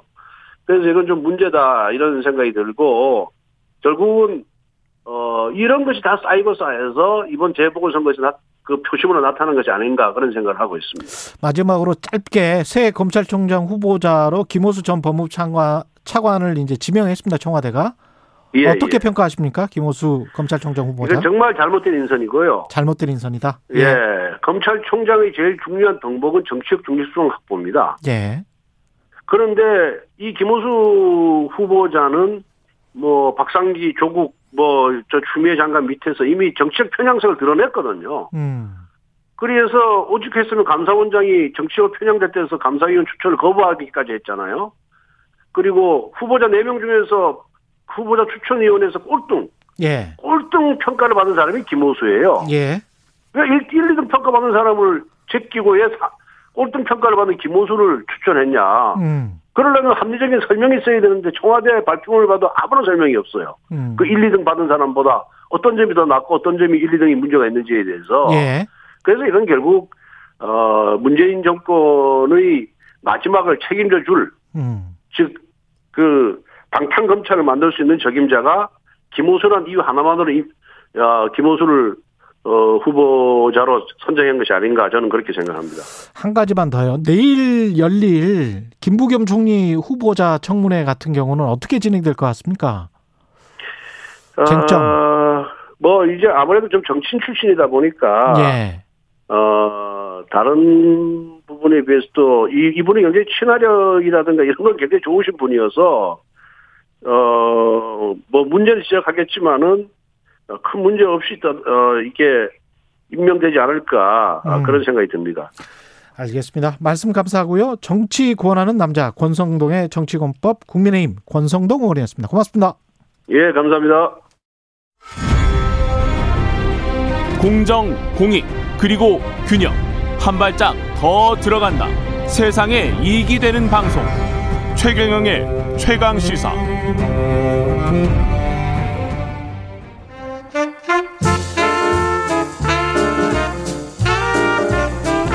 세상의 모든 뉴스를 탐구합니다. 김준일의 뉴스 탐구 생활. 네, 김준일의 뉴스 탐구 생활입니다. 화제가 되는 이슈를 깊이 있게 파헤쳐보는 뉴스 탐구 생활. 세상 모든 것이 궁금한 남자 김준일 뉴스탑 대표 나와 계십니다. 안녕하세요. 예, 안녕하세요. 네, 오늘 약간 좀 빨리 나오셔가지고 음. 3부에서도 계속 이어가야 될 것 같아요. 시간이 약간 짧아요. 그래서 29분에 예. 우리가 끝나고 다시 한번 예. 계속 이어가겠습니다. 출연료 좀 더 주시나요, 그럼? 아니, 뭐 꼭 그런 건 아니에요. 원래, 원래 시간이 약간 좀 그 지금 잘못 순서가 배치가 됐어요. 알겠습니다. 예. 예. 그 오늘은 인사청문회 관전평인데요. 음. 아까도 뉴스 unboxing에서 한참 이야기를 했는데 음. 재밌더라고요 후보자들이 어떻게 보셨습니까? 어, 다이나믹했다 일단 예. 다이나믹했고 다섯 명 장관 후보자 중에서 음. 굉장히 아무것도 안 나온 분도 있고 예. 굉장히 많이 나온 분도 있고 정말 예. 이게 하늘과 땅이다라는 어. 좀 이미지를 받았어요. 예. 어저께 이거 보느라고 좀 힘들었는데 음. 일단 임혜숙 후보자 예, 과기정통부 장관 후보자죠. 예. 어, 이분은 간만에 예. 어, 종합 백화점이 나왔다. 좀 열, 종합 백화점 예. 맞는 것 같아요. 예. 예. 일단 그냥 열거된 의혹만 12개가 있어요. 그 아까 한두 개만 우리가 했는데 음. 한번 차근차근 말씀을 해보세요. 일단 네. 이, 어, 한 5년간 종합소득세 체납 문제가 있고요. 아 종합소득세입니까 예. 이분도? 예. 예. 그건 단순 실수라고 했고 예. 뭐 자녀가 복수 국적인데 이게 국적법 위반이다. 그리고 음. NST 업무를 몇 개월 NST라는 국가과학기술연구회 이사장인데 맡은 예. 지몇 달 만에 지금 이걸 맡아가지고 업무 공백이 생겼다. 이건 뭐 개인 비리라기보다는 그냥 예. 좀 문제가 있다라는 지적이 있었고요. 부동산 투기 의혹이 있고요. 서초동 아파트. 그리고 다운 계약서 작성. 그리고 열세 차례 위장 전입. 그리고 배우자가 어 14세 농지 취득을 해서 증여세 탈루. 그리고 예. 민주당 NST에 지원을 할 때 당적이 있으면 안 되는데 민주당 당적을 보유했다. 음. 그리고 남편과 18차례 논문을 같이 써서 논문 내조를 한 것 아니냐. 예. 그리고 제자의 석사 졸업 논문을 유사한 것을 학회지에 내 가지고 그것도 예. 연구 실적으로 남편과 음. 본인이 같이 했다. 그래서 논문 표절 의혹. 그리고 자녀를 네 차례 그 딸두 어, 명과 함께 외유성 출장을 갔다. 예. 그리고 자녀 연금 보험료를 대납했다. 그래서 예. 탈세 의혹까지 그래서 어, 그 대단합니다. 일단. 뭐라고 해명을 합니까? 종합소득세를 5년 동안 체납한 거는 차고 실수? 네, 단순 실수였다. 미안하다라고 했고요. 종합소득세를 체납한 게 실수일 수가 있나? 음. 이교는 종합 소득세는 이게 살펴봐야 되는 건데 본인이 이게 종합소득세 대상자인 줄 보통 알거든요. 그렇죠. 예. 왜냐하면 본인 월급 이화여대 교수 월급 말고 음. 이분이 뭐 유능하셔서 다른 데서 뭐 협찬도 받고 뭐 다른 활동을 해가지고 돈이 쌓일 거 아니에요. 예. 그러면 내가 뭐 금융소득이 뭐 과거 같으면 4천만 원 이상, 음. 현재 같으면 2천만 원 이상이었으면 음. 본인이 분명히 알고 있는 내용들이고 이게 통보가 되거나 뉴스도 굉장히 많이 나오고 이거를 어떻게 착오를 할 수 있죠? 그러니까 저도 좀 궁금한데 이게 예. 국세청에서 날아옵니다. 신고 안 하면은. 그러니까 이게 예. 좀 이상한데? 그래서 뭐 네. 뭐 봐준 건가? 사실 그럴 리는 없는데 네. 이를테면 국세청이 봐준 건가? 이런 뭐 의아한 것도 있는데 어찌됐든 본인은 실수다. 이게 세무사랑 또 상담도 많이 해요. 음. 이 정도의 소득을 가지고 있는 분들은 금융소득 종합과세자가 될 것 같다. 음. 그러면 보통 상담을 하거든요. 어, 그럼요. 예. 그렇죠. 이상한데. 어, 이상해요. 하여간 다좀 이상합니다. 또 다른 거는요? 뭐 자녀 복수 국적 그거는 미국 국적을 정리를 하겠다. 잘 몰라서 아, 그랬다라는 거고. 자녀는 복수 국적이에요? 예, 예. 예. 이중 국적, 복수 국적이고 뭐 음. 부동산 서초동 아파트를 샀는데 예. 여기를 어, 실거주 목적으로 샀는데 이거를 안 살고 안 살았어요? 예, 또? 그리고 예. 6억 원 동안 6억 원 시세 차익을 얻었는데 예. 처음에는 실거주 목적으로 하려고 그랬는데 서초동에 안 들어가고 도곡동에 어떻게 들어가게 됐다. 뭐 예. 개인적인 사정으로 예. 그렇게 해명을 했고 음. 다운 계약서 같은 경우에는 부동산 거래 신고 의무제도 시행 이전에 거래를 한 거고 부동산에서 주로 처리를 해서 음. 관행대로 그때 당시에 관행대로 했다. 뭐 이런 얘기를 했고요. 예. 위장 전입은 청약 목적이었지만은 청약은 안 했다. 열세 차례 위장 전입이 있었는데 예. 증여세 뭐 탈루 같은 경우에는 그러니까 배우자가 14세 농지 취득한 거는 관련 법령이 당시에 미비했다. 그리고 뭐 법, 뭐 민주당 당적을 보유한 상태에서 어, 지원한 것은 음, 잘 몰랐다라는 건데 개인 자격으로 가입을 한 것이고 뭐 이거에 대해서는 지원 당시에 그게 적용이 되는지는 잘 몰랐다. 뭐 그리고 남편 논문은 원래 부부가 많이 그렇게 좀 한다는 거예요. 같은 음. 업무, 그러니까 같은 영역에서 하면은. 예. 위장 전입을 13번이나 어떻게 할 수 있죠? 뭐 다른 분들 뭐 18번 하시고 막 이런 분들도 과거에 있었기 때문에 예. 잘 모르겠습니다. 근데 이게 보통 이제 자녀 그 목적으로 하는 거죠. 자녀. 아, 그 가령 이제 외국에 나가 있을 음. 때그 본인의 본가 집에 어떤 전입을 해 있다. 음. 그러면 체류가 안 돼 있잖아요. 그것도 예. 이제 위장 전입으로 보기 때문에 그것도 그렇죠. 한 번에 횟수로 치기는 칠 것 같습니다. 네. 이렇게 이제 유학 생활이 있었다거나 네. 왔다 갔다 하셨던 분들 같은 경우는 그런 그거는 위장 전입이 되긴 하죠. 보통 네. 이제 이제 배우자까지 같이 공부를 했으면은 뭐 먼저 음. 들어오고 나중에 들어오고 맞아요. 그러면 주소지 때문에 왔다 갔다 하는데 예. 열세 번은 좀 많다 어찌 됐든 이거는 상습적이다라고 예. 볼 수밖에 없는 거죠. 그래서 음. 가장 분위기가 안 좋습니다. 이분이. 예. 분위기 안 좋을 수밖에 없네요. 예. 예. 다운 계약서는 2000년대 이전이더만요. 90몇 년도인가 그랬기 때문에 예. 그거는 이 사람의 해명을 어느 정도 납득할 수가 있어요. 부동산 음. 실거래가 신고가 우리가 시작된 게 2006년도부터였거든요. 그렇죠. 예. 그래서 그건 그렇다고 치는데 나머지 것들이 음. 너무 화려하네. 그래서 뭐 야당에서 국민의힘에서는 뭐 예. 정치적 수사긴 하지만 여자 예. 조국이라는 말까지 나온다. 예. 문재인 정권의 레임덕에 터보 엔진을 달 것이다만 음. 임명이 되면은 뭐 이런 얘기를 하면서 강하게 지금 비토를 하고 있는 그런 상황이에요. 너무 화려한데. 예. 노영우 예. 국토교통부 장관 후보자는 관테크 이야기 나오고 있고. 그렇죠. 예. 이분은 관테크. 이제 예. 2011년에 예. 그 예, 공급을 받았는데 음. 그거에 대해서 본인이 살지 않고 시세 차익을 아, 넣었다. 잠깐 쉬었다가 음. 예 3부에 계속하겠습니다.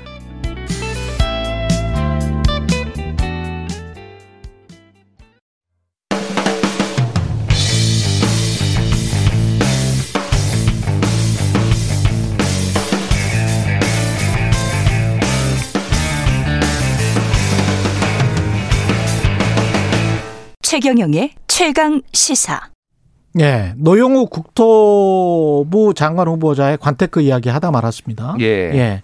관테크. 그러니까 세종시가 이제 세워지면서 예. 공무원들이 많이 옮겨갔잖아요. 그랬죠. 그래서 거기에 이제 예. 아파트를 공무원한테 특별 공급, 뭐 음. 공무원 특공이라고 얘기를 했는데 그거를 했는데 2011년 11월이거든요. 예. 그때 당시에 이제 노영욱 후보자 같은 경우에도 뭐 공무원으로서 이제 받은 거예요. 그거를. 음. 근데 거주를 안 했습니다. 대부분 그랬 지 않았을까요? 이거? 뭐 이분만 그러지 않고 여러 명이 있었는데 어쨌든 내가 보기에 음. 그 전수조사하면 네. 절반 이상 나올 걸요? 상당히 많이 나오죠. 네. 그래서 서초동에서 서울 서초동에서 출퇴근했다고 합니다. 세종시까지. 전형이네. 예. 이런 분들 많았어요. 많이 네. 있었죠. 그리고 네. 전세를 내줬는데 네. 그리고 이제 나중에 국무조정실 2차장을 했는데 음. 그것도 세종시에 있는데 예.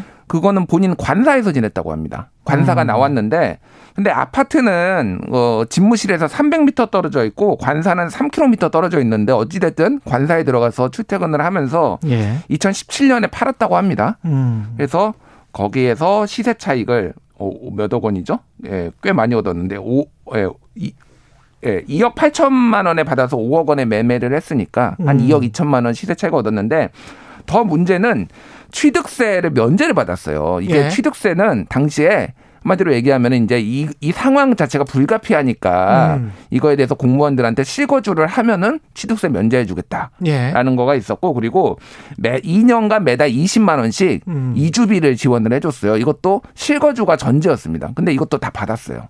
근데 실거주는 안 했고. 실거주는 안 했죠. 그러니까 서울에서 출퇴근했고. 그리고 한 7년 후에 팔았고. 예. 그래 시세 차익을 얻었고. 예. 이 국토교통부 장관 후보자 그 지지난번이었나요? 그 음. 차관급이었는데 국토교통부 장관 어 인사청문회 그 진행되는 도중이었습니까? 이 낙마했을 거예요 아마 예. 한 분이 인사청문회 예, 예. 가기 전이었나요? 이 관련해서 똑같은 관테크. 음. 예, 그분 같은 경우는 펜트하우스 였었던 걸로 최정호, 기억하는데 최종호 후보자였나? 예, 예, 예, 예, 그랬던 것 같습니다. 그러니까 예, 예. 이게 거의 비슷한 패턴으로 지금 나오고 있는 것 같아요. 음. 예, 관련해서 예, 거의 공무원들 안 했던 사람들이 별로 없었던 기억이 납니다. 왜냐하면 세종시에 특별 공급을 해준다고 하니까. 예. 그이 해명도 아마 이제 그때는 지금이랑 상황이 달랐다 이렇게 해명하고 있죠. 뭐 그렇죠. 예. 예. 뭐 그런데 뭐 음. 납득이 안 되죠. 국민들 입장에서는 지금 네. 이제 부동산 가격이 세종 시가 많이 치솟아 올랐고 서울 다음으로 제일 많이 뛰었습니다. 그렇죠. 지금. 국민들 네. 입장에서는 참 납득이 음. 안 되죠. 예. 그리고 뭐 위장전입 의혹도 있고요. 음. 이분도 역시 그리고 음. 뭐 후보자 부인이 절도죄 20만 원 벌금형 받은 것도 있었고 절도죄? 예 예. 그건 뭐예요? 그 2020년 작, 작년에 대형마트에서 예. 이 후보자 부인이 예. 뭐 물건을 훔쳐가지고 20만 원 벌금형을 선고를 받았는데 음. 뭐 현금만 6억을 예금이 6억 현금이 있다고 합니다.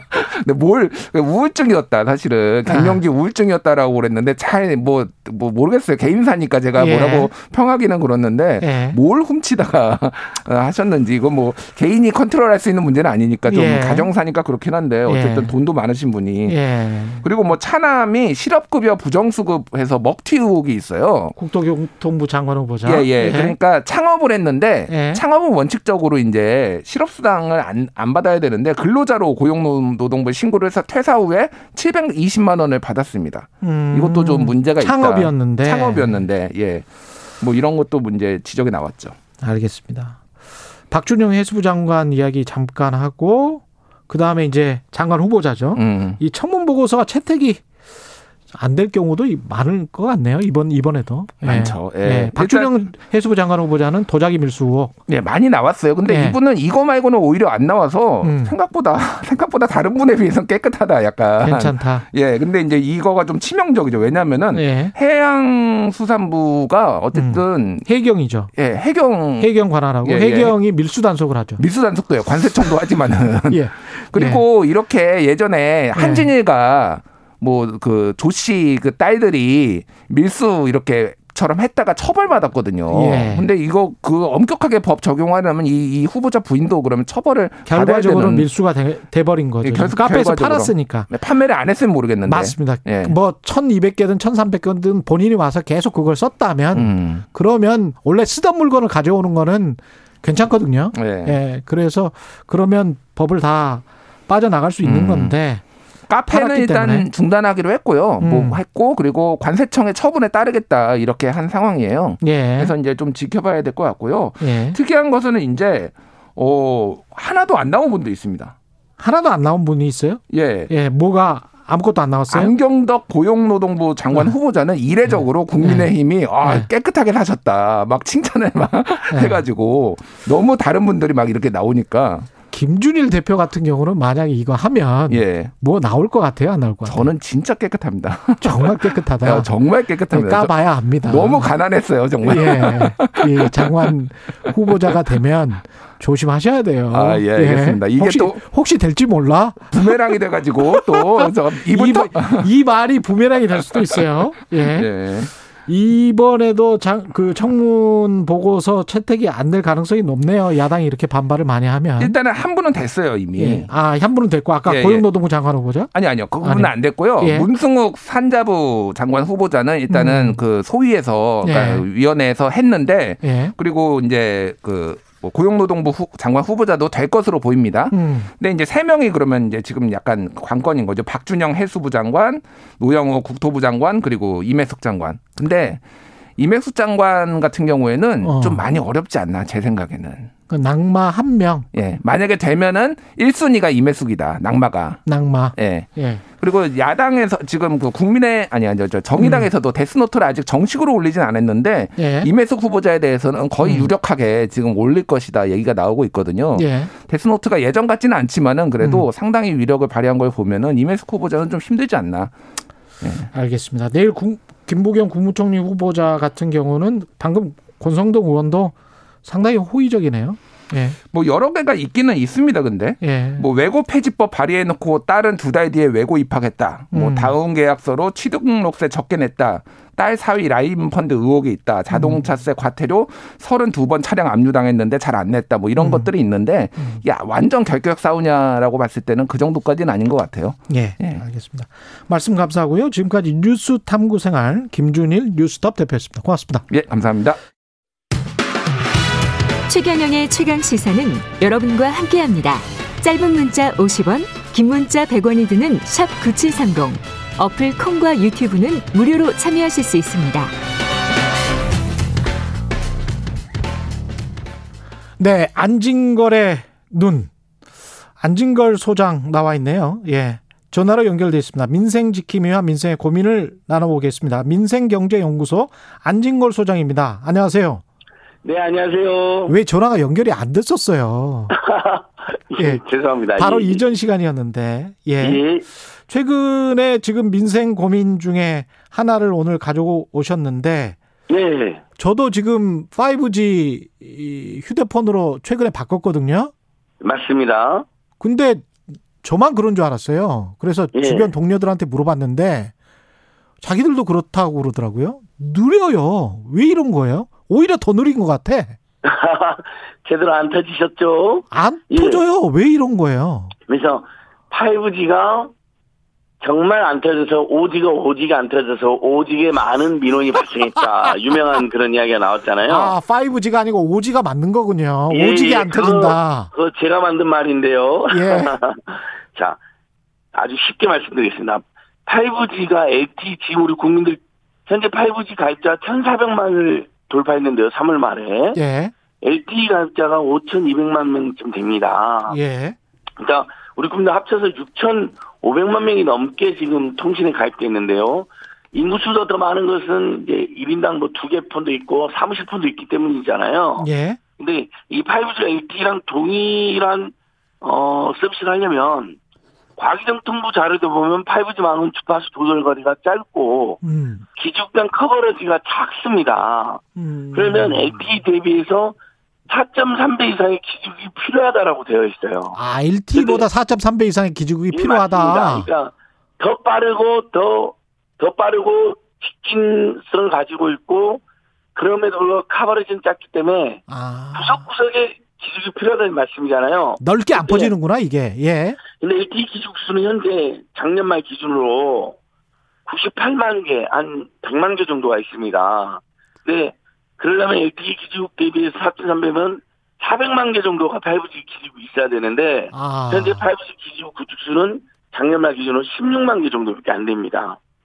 16만 개밖에 예. 안 돼요?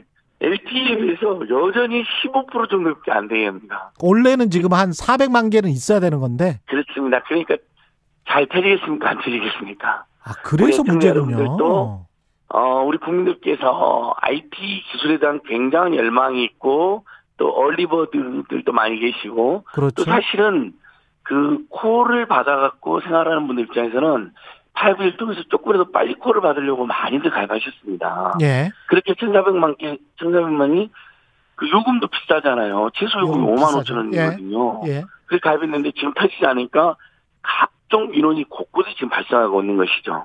아니 그러면 이렇게 기지국을 제대로 안 만들어 놓고 판 통신사가 문제입니까? 어디가 문제인 거예요, 이게? 자, 첫 번째로는 2년 전에 음.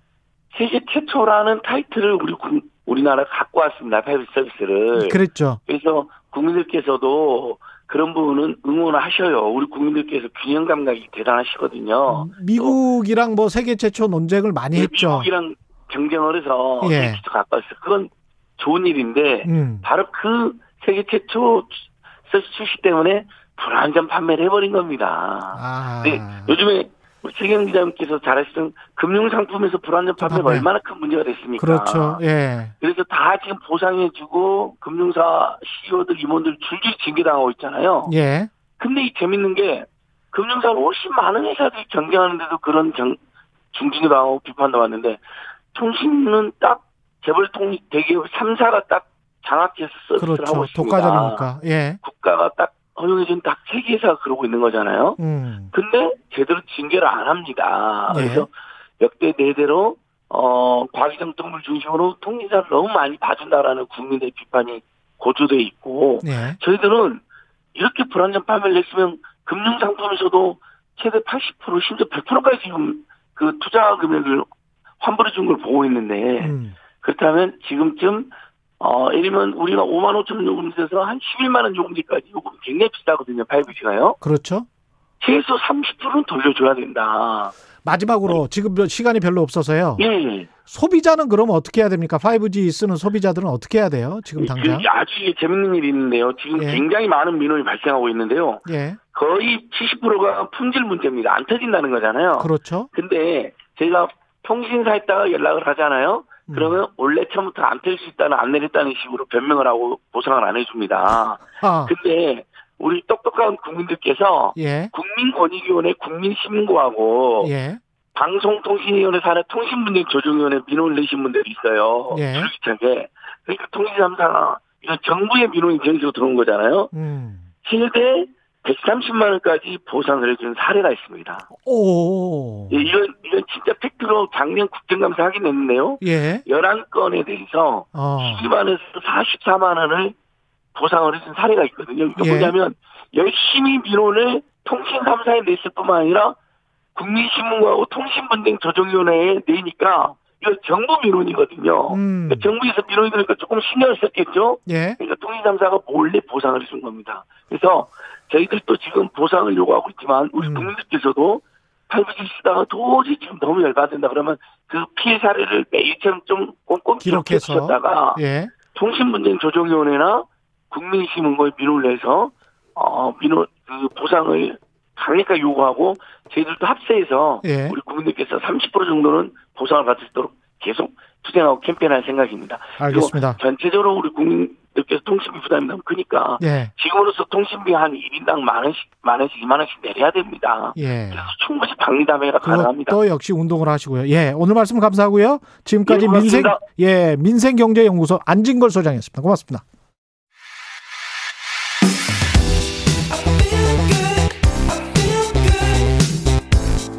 세상에 이익이 되는 방송 최경영의 최강 시사. 네, 자녀의 영상 시청, 미디어 소비에 민감하지 않은 부모 없을 것 같은데요. 특히 코로나 때문에 굉장히 많이 미디어를 소비를 하고 있는데 우리 아이들에게 뭘 보여주고 뭘 보여주지 말아야 할까? 또는 어떻게 이걸 소비해야 될까?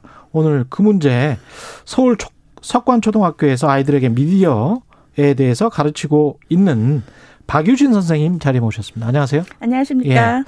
약간 좀 이 개념이 우리나라는 정규 교육이 들어오지를 않아서 미디어 literacy라는 거를 사실은 영연방 국가들은 많이 합니다. 초등학교 때부터 하고 그러는데 한국은 이게 새로운 거죠 어떻게 보면. 네 그렇습니다. 예, 정식 과목이 됐습니까? 아니요 아직 과목은 아니지만 사실 예. 미디어 리터러시의 여러 영역들이 예. 이미 교육과정 안에 포함이 돼 있습니다. 아 그렇군요. 네.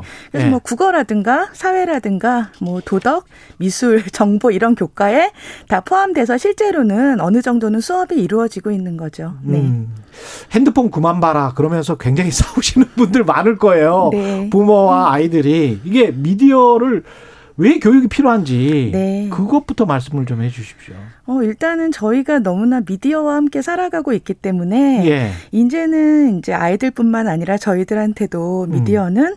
우리의 삶의 배경이고 또 소통하는 언어이기도 하고 또 그럼요. 문화잖아요. 그렇죠. 이제 그러니까 당연히 아이들도 알고 싶어 하고 음. 또 이제 교육적으로 다뤄야 될 부분이 있습니다. 그런데 이것이 뭐 미디어 중독을 예방한다든가 단순한 활용 제작 이런 것이 아니라 어떻게 미디어를 미디어를 활용해서 자기의 삶에 적용하고 음. 삶의 문제를 해결하고 또 자신을 미디어의 다양한 어떤 위험이나 상황 안에서 보호하고 참여할 수 있을지 음. 이런 것들을 되게 아이들이 이제 배우고 싶어 하고 의외로 네. 같이 얘기하고 싶어 해요. 네. 구체적으로 네. 어떤 교육을 시키세요? 어떤 이야기를 해 주시는 거죠? 어 아이들하고는 네. 이제 미디어 literacy는 상당히 영역이 넓어서 네. 뭐 일반적으로 이제 아이들이 뭐 방송이나 음. 신문 이런 걸 보면서 거기에 대해서 이제 어떤 비판적 literacy라고 해야 되나? 그렇죠. 예. 네, 예를 들어서 critical thinking 비판적 사고를 함양하는 게 이제 미디어 literacy의 강좌, 교육 네. 목적 네. 중에 하나죠. 예. 중요한 목표이죠. 그런데 예. 이것이 이제 최근에는 매스미디어뿐만 아니라 SNS 같이 자기가 직접 사용하는 미디어에도 예. 적용을 해서 이제 학생들이 책임 있게 미디어 이용을 하고 또 잘 활용해서 어. 참여하고 자신을 보호하고 이런 측면까지 저희가 다 이제 다뤄야 되는 거죠. 그러니까 너희들이 보는 뉴스는 뭐니? 네. 이 뉴스에 관해서는 어떻게 생각하니? 왜 보니? 뭐 이런 거를 이제 질문하고 스스로 물어보고 대답하고 뭐 이런 겁니까? 아니 그거보다 상당히 더 광범위합니다 사실은. 더 어, 떤 거죠? 궁금하네. 어 예. 예를 들어서 이제 어, 학생들이 직접 이제 가장 기본적인 거는 미디어를 활용해서 이제 제작 교육도 많이 하죠. 제작 교육도 해봐야죠. 예. 그럼요. 뭐 뉴스를 만든다든가 음. 아니면 학생들 뭐 광고를 뭐 직접 만들어 본다든가 아니면 뭐 음. 영화 교육 이런 것도 많이 하고 있잖아요. 예. 근데 또 그것뿐만 아니라 뭐 방송이나 뉴스 텍스트를 보면서 음. 여기에 대해서는 함께 얘기해 본다든가 음. 아니면 뭐 뉴스의 가치라든가 이런 거 이제 이야기하는 선생님들도 계시고요. 예. 또 뭐 그걸 넘어서 이제 최근에는 디지털 시민성 그러니까 우리가 아. 디지털 미디어를 살아가는 시민으로서 우리의 권리는 무엇이고 책임은 음. 무엇이고 어떻게 활용해야 이제 올바른 이 생태계를 만들어 갈 수 있을까 이런 부분에 대해서도 선생님들이 많이 수업을 하고 계십니다. 아이들은 어떻게 반응합니까? 어려워하지는 않습니까? 어, 근데 이제 사실 제가 아이들한테 이제 이런 수업을 같이 했을 때 어려워하지 않고요. 예. 어려워하는 건 어른들이에요, 사실. 네. 아이들은. 우리도 사실은 네. 미디어 literacy 교육을 네. 전혀 안 받은 세대들이잖아요. 예. 저희, 그리고 그냥 막 네. TV만 보고 신문만 보고 그랬던 거거든요. 저희 예. 때는 사실은 이제 특히 미디어 같은 경우는 문자 미디어 중심으로 교육을 받았기 때문에 그렇죠. 저 같은 경우는 이제 최종학위에서 애니메이션을 전공했는데 음. 애니메이션이라고 하면 오락이라고 생각을 했어요. 예. 하지만 이제 최근에는 교육 과정에도 만화나 애니메이션 같은 것들이 포함이 돼 있고 음. 이제 학생들 같은 경우에 이제 어떤 미디어 literacy 교육을 원해? 뭐 이런 식으로 질문을 하면 예. 이제 의외로 이제 저 저는 학생들이 뭐 이런저런 걸 만들고 싶어요 이런 얘기를 할 줄 알았거든요. 음. 근데 굉장히 구체적으로 아 그런 제작 같은 거는 쉽게 스마트폰 앱으로 할 수 있고요. 그거보다 어떤 썸네일을 활용하여 해야 많은 구독자를 내가 끌 수 있을까? 와. 네. 아니면은 구체적이네. 그럼요. 또 자기들이 이제 굉장히 근심스럽게 미디어 이용 중에 이런저런 위험들을 만난다. 근데 거기에서 나를 어떻게 보호해야 될지 좀 더 나 우리가 구체적으로 이런 거에 대해서 학교에서 배우고 싶다. 아, 이미 알고 있구나. 그럼요. 네, 그리고 뭐 초등학교 4학년만 돼도 이제 예. 저희가 주제를 그렇게 주지 않아도 이제 수학 시간에 통계와 그래프 시간이 있거든요. 예. 그럼 이제 학생들이 친구들이 많이 사용하는 어플리케이션은 무엇인가 이렇게 자기들이 설문 문항을 만들어서 그걸 그래프를 만들어서 전시를 하는 거예요. 이야, 똑똑하다. 어, 그럼요. 예. 어린이는 어른보다 똑똑합니다. 예. 그래서 이제 굉장히 흥미로운 거는 저희가 이제 파워포인트 같은 것도 굉장히 지루하다고 생각을 하지만 음. 제가 이제 최근에 느낀 거는 스마트폰 중심이 되면서 PC가 많이 없어졌어요. 음. 근데 학생들이 파워포인트를 직접 굉장히 배우고 싶어 하는 거 마치 우리가 옛날에 이제 옛날 이제 교육 공교육에서 소외된 할머님들이 한글 학교에 굉장히 열심히 다니시듯이 예. 아이들도 굉장히 이런 파워포인트라든가 포토샵 이라든가 이런 걸 적극적으로 배우고 싶어 하는데 음. 그 이유가 자기들이 이거를 모르면은 어, 학습에서 소외되기 때문이라는 것을 예. 의외로 잘 알고 굉장히 적극적으로 참여합니다. 특히 어떻게 소비하고 있는지도 아이들이 네. 미디어를 어떻게 소비하고 있는지도 잘 보실 수 있을 것 같은데. 네네. 네. 어떻습니까? TV나 신문, 유튜브 음. 어떤 비율이 네. 다 유튜브만 봅니까?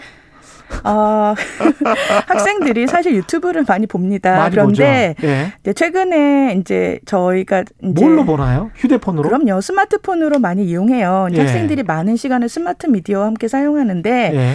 어, 얼마 전에 여기에 대해서 학생들한테 질문을 했었어요. 음. 그래서 이 관련 내용이 미디어 오늘의 이제 어린이날 특집으로 실려 있는데 예. 어, 아이, 저희가 이제 아이들이 유튜브를 많이 사용을 한다. 음. 이제 그렇게 생각하지만 뉴스 미디어 같은 경우는 의외로 어, TV를 통해서 많이 보고, 그러니까 음. 요약하면 어른들이 보는 것을 아이들도 다 본다는 거예요. 예. 이것은 굉장히 모순인 게, 음. 이제 어른들이 내가 보고 아이들한테 내가 보는 것을 보여주지 않으면 아이들은 보지 않을 것이고 아이들은 아이들의 것을 볼 것이다 이렇게 생각을 하시는데, 음. 그건 아니고 굉장히 많은 아이들이 어깨 너머로 뉴스 미디어를 방송이나 그 인터넷이나 그렇죠. 인터넷이나 예. 카카오, 뭐 네이버 다양한 플랫폼을 통해서 보고 있고 예. 중학생 같은 경우는 이제 나는 뉴스를 많이 보지 않는다 뭐 이런 얘기를 하기도 했어요. 근데 그 음. 친구들은 이제 어떤 SNS를 통해서 뭐 리트윗 된다든가 예. 그렇게 공유를 받기도 하고요. 근데 중요한 건 모든 학생들이 유튜브를 좋아하지만 그거는 학생들이 그만큼 이 공중파 같은 음. 방송에서 자기들이 소외되어 있다고 초등학생들이 말을 한다는 거예요. 예를 들어서 왜 그럴까요? 형식이나 저희, 뭐 이런 것들 때문에? 그렇죠. 첫 번째로는 이제 저희 초등학생 같은 경우는 TV에 우리들을 위한 프로그램이 없습니다. 이렇게 맞아요. 대답을 해요. 예. 아주 어린 아이거나 예. 아주 성인이거나 예. 그래서 이제 어정쩡한 상태에서 사실 초등학생을 의식하고 만, 콘텐츠를 만드는 사람들은 유튜버죠. 지금 현재. 사실은 이것도 좀 우리가 반성해야 될 것 같은 게 CNN 같은 경우도 CNN student section이 따로 있거든요.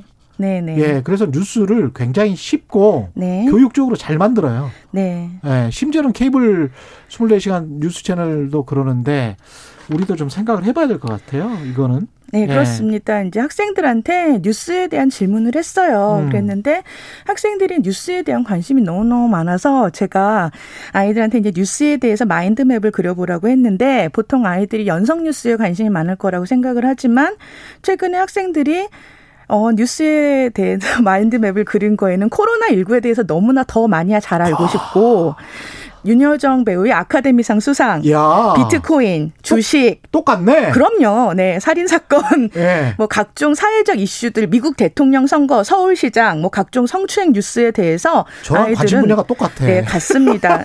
다만 학생들의 대답은 예. 여기에 대해서 더 잘 알고 싶은데 아. 이 뉴스들이 너무 좀 어렵고 특히 음. 정치 뉴스는 너무 어려워서 좀 더 알고 싶은데 어린이들이 볼 수 없고 너무 광고가 많다. 광고가 많다. 네, 이런 그리고 이상한 광고, 이상한 광고가 그럼요. 또 많잖아. 네. 낯뜨거운 광고들. 그렇습니다. 예. 네, 특히 이제 공중파 뉴스가 아니라 저 같은 경우는 학생들하고 이제 정보 검색을 좀 많이 연습하고 싶어 해요. 음. 그래서 이제 검색을 하려고 하면 뉴스 기사를 참고를 광고를 하고 싶어도 거기에 배너 광고가 너무 이상한 광고가 뜨기 때문에 아이들한테 예. 볼 수가 없는 거죠. 예. 근데 아이들도 그걸 의식하면서 어, 무슨 답변들이 있었냐면은 어린이의 권리를 존중해 달라. 음. 우리를, 우리가 쉽게 이해할 수 있는 뉴스를 만들어 달라. 어린이도 세계에 대한 뉴스를 알고 싶은데. 그렇죠. 지금은 너무 어렵고 예. 어린이를 위한 뉴스가 아니다. 아. 이런 대답을 했어요. 이제 거기에 대해서 모범적인 사례가 음. 아까 CNN 말씀도 하셨지만 예. 그 정은경 그 질병 예. 네네 예. 질병 본부에서 질병 관리 본부에서 작년 이맘때 음. 코로나 19와 관련된 어린이 브리핑이 있었어요. 음. 거기에서 이제 어린이를 위한 뉴스라고 해서 뭐 혀 짧은 소리 내고 예. 뭐 인형탈을 쓰고 나오고 뭐 이런 게 아니라 예. 굉장히 정중하게 격식을 음. 갖춰서 어린이를 존중하면서 형식을 갖춰서 이야기하되 어린이들이 이해하기 쉽게. 다만 그 눈높이로. 그렇죠. 예. 그런 것들을 아이들은 사실은 원하고 있고 음. 더하기 추가적으로 엔터테인먼트적인 요소도 원하지만 음. 뉴스에 있어서 원하는 건 그런 재미라기보다는 예. 오히려 어린이들이 알기 쉽게 세계를 이해하는 거라는 거죠. 지금 한 1분 정도밖에 남지 않았는데 네. 아이들이 코로나 때문에 집에 있는 경우 많고 그다음에 네. 스마트폰 보는 경우가 많기 때문에 부모님들이 네. 야 이거를 어떻게 음. 제한하거나 네. 아니면 효과적으로 잘 사용할 수 있는 방법 네. 이거 좀 팁을 좀 알려주십시오. 조언해 주십시오. 네, 스크린 예. 타임 자체가 중요한 것은 아니라는 보고가 최근에 연구 결과가 이용 있습니다. 시간이 중요한 게 아니다. 그렇죠. 그 예. 질이 중요하고 질이 중요하다. 아이들을 차단하는 것이 중요한 게 아니라 음. 부모라든가 이제 교사라든가 함께 미디어에서 일어나는 소통에 대해서 이제 음. 그 미디어에서 아이들이 어떤 활동을 하고 무엇을 하는지를 같이 살펴보고 논의하고 또 보호하고 근데 사실 중요한 거는 봐라. 예. 예. 근데 중요한 거는 어린이들이 내 권리를 찾는 게 중요해요. 디지털 미디어에서. 근데 아이들이 찾는 게 아니라 성인들이 보호를 해주고 음. 사회가 미디어 안에서 어린이들의 권리를 찾아줘야 된다. 아, 지금 이것이 네, 네, 어린이날 저희가 가장 기억해야 될 부분인 것 같습니다. 알겠습니다. 고맙습니다. 지금까지 서울 석관초등학교에서 미디어 교육, 미디어 literacy 하고 계시는 가르치고 계신 박유진 선생님과 이야기 나눴습니다. 고맙습니다. 감사합니다. 5월 5일 수요일 KBS 1라디오 최경영의 최강시사 오늘은 여기까지입니다. 고맙습니다.